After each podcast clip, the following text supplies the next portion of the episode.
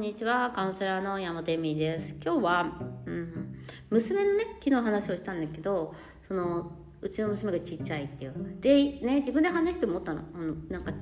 でこのタイトルをどうしようかなと。低身長の娘がいる私みたいな。でもねもう低身長っていう名前を付けちゃうだけでもううちの娘かわいそうみたいな感じになっちゃってて。今はなんかそういう風ななんか結局さそこでさあそこで自分をカテゴリーザイズしてなんか問題にしていくんだなって思いましたね。結局そのさまあうんそのグーグルでね探す時とか低身長とかで探してたと思うんだけどそれに入れた時点でうちの娘はそのそれを回復それをあのどうにか、まあ、ノーマライゼーションって言うんだけどさ普通にしていきたいっていう普通がどこじゃっていう感じになるわけ。でも今はもうちっちゃい子みたいな感じで可愛いちっちゃいみたいな感じなのね。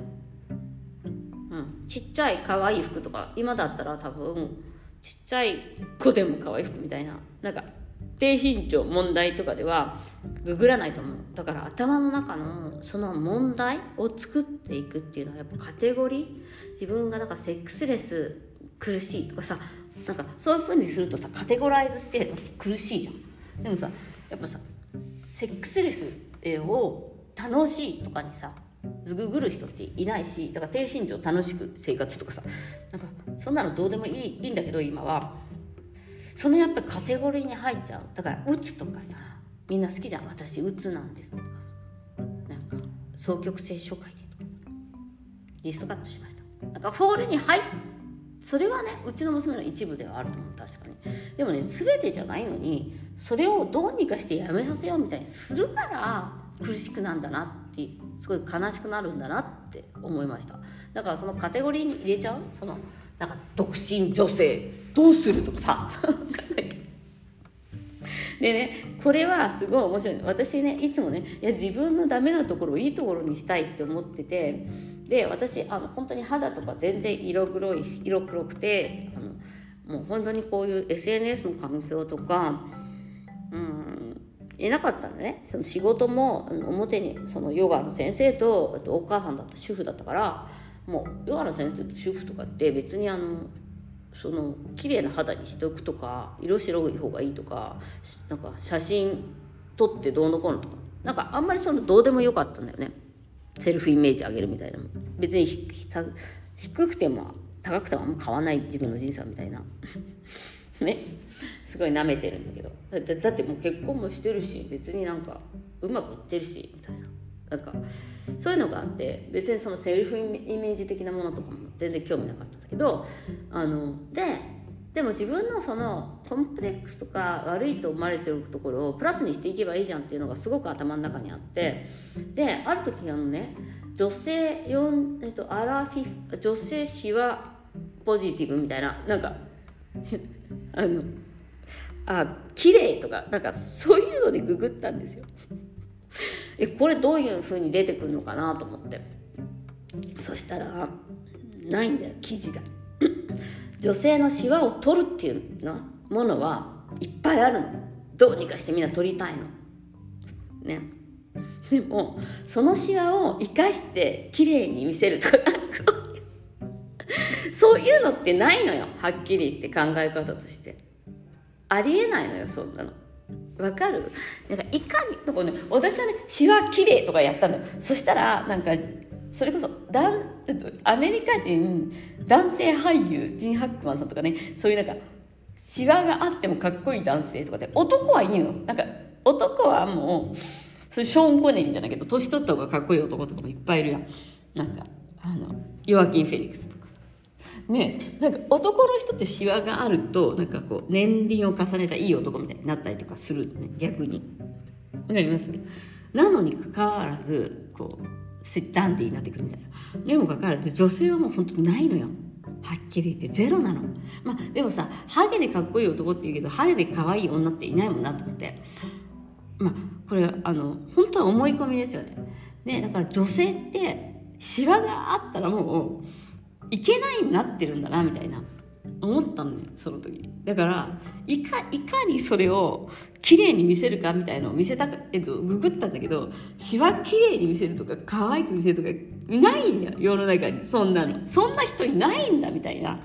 でえっとだからいかに自分たちがそういうものに苦しめられているかっていうそういうカテゴライズっていうかねその低身長じゃないけどそういうのに入れて苦しまさせてるかっていう自分をが分かるの。でその苦しめたか自分が作ってるっていう感じなんだよね。その人間が作ったことであってあのそれ苦しみではないんだよねだからね。そのそのカテゴライズに入るか入らないかっていうのは実は。それ自分が勝手に作ってる苦しみなの。で私は別にあのそのシワがあることとかあの色が黒いこととかあんまり苦しまないんですけど自分がそのカテゴライズに入れてないからあの日本にいないっていうのもあると思うんですよ。でだから色が白くて綺麗ねってみんな褒められてる人とかがあまりいないしまあうんまあ白人ばっかりのとこだからね色白いのは当たり前ですね。うん、もう無理やんそこで。ニコール・キットマンとかあの争えないじゃんっていう、まあ、そういう話であのまあそれはねどっちでもいいんだけどそのカテゴライズの話は。だからあそうなんだなと思ったんだよね。だからみみんなもっていうかさ普通にさやっぱりさその頭の中のその自分がいかにそのカテゴリーをいくつ持ってるか何をカテゴリーと思ってるかっていうことによって苦しみは作られていく悩みは作られていくからうん何をそのそれを取り外していく作業みたいなことでしかないんだなでそれを取り外す作業っていうのはだから逆なんだよね。だってさ色白になりたいっていうのだったらいくらでも答えがあるのよ。だからある意味。でも答えないのよ。色黒い人が魅力的に見せるおしゃれとかさ。ないのよ答えが。今のところ。まあグーグルだよ。自分の中にだからそのよくねあのネットとか見て気分悪くなってる人ってそれだと思うんだよね。だってあなたは唯一無二の存在なのにそこに答えがあるわけがないのよ。だから私みたいに色が黒い人がっていう答えはないの。だから自分で見つけていくしかないのそんな。の、うん、ねそれを発信してもいいんだと思うんだけどあの人気ないよね。だって誰もそんなの求めてないから。唯一無二ののお答えだからそれは、でもねそれをやっていかない限りあなたの人生自分たちの人生っていうのは唯一無二の創造性あふれる面白いものにはなっていかないんだよね。あのだってどっちがいい？ずっとシワの話してる。あのそれはねアンナ・マニャーニャっていう方がいてイタリア人女優なんだけどなんかねお化粧をされるすごい面白い女優さんなのね。であの昔の女優です。あの60年代とかあの1960年代とかだからもう2 3 0代半世紀前ぐらいの女優なんだけどその女優がねあのお化粧、えっと、メイクをされる時に私のシワも一本一本が私の人生を作ってきたものなんだからあのそれを消さないでほしい。私の人生がやっと作ってくれた幸せなのよみたいな感じで。その演技する時に必要なのみたいな感じでおっしゃったらしいんですよ。すげえなと思ったんだよ。でだからそのオリジナリ性でアニメはすごい本当にオリジナリティがあふれるもうなんか女性の映画女優なのねその綺麗なだけじゃないっていうか綺麗じゃ綺麗なのかどうかも分かんないみたいな。なんだけどそのだからそのカテゴリーっていうものをも自分のカテゴリーをもう本当に自分だけの世界の自分だけのオリジナルなものにしていかない限りは想像力っていうかあなたらしさっていうかさよく言うじゃんそのさもううん楽しいことをやっていきましょうとかさっていうのはだからそこなんだなと思うね。だからその自分の創造性っていうのは作らなきゃいけないから他人が与えたものではない。だからすごい難しいものなの実際。そんなに簡単に見つかないっていうかそのだって他人が与えるものは美白だから。ね。で私は全然興味ないし色黒くても可愛く見えるとかさ綺麗に見えるとかさシワがあっても素敵な女性とかそういうのが見たいの私は。そしたら自分がそれをやっていく以外ないわけじゃん。したらそこにはさ自分のオリジナリティとさ自分の何それが正しいっていう自信も持たなきゃいけないし情報もないしね。っていうところでねうんうんそう隠すだから自分の悪いところを隠すとか、そういうのをやめない限りは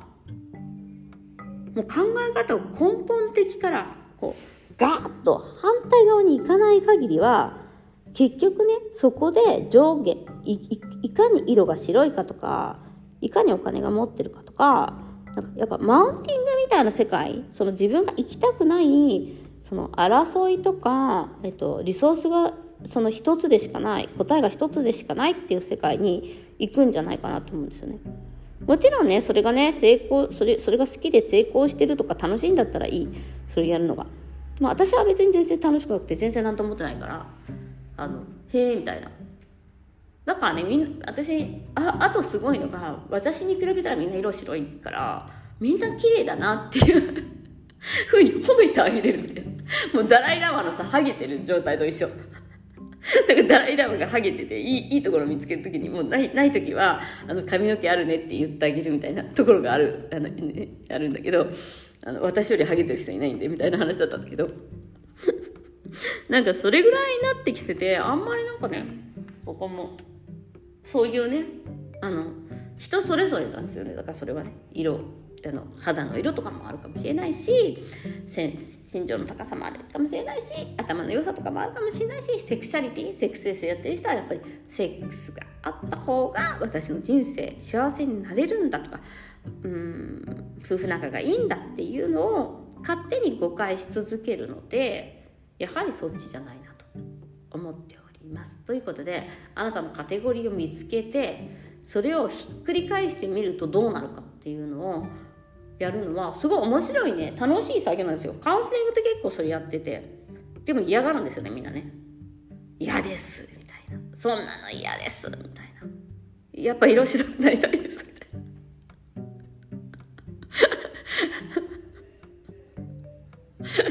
ということであの今日もご視聴ありがとうございました。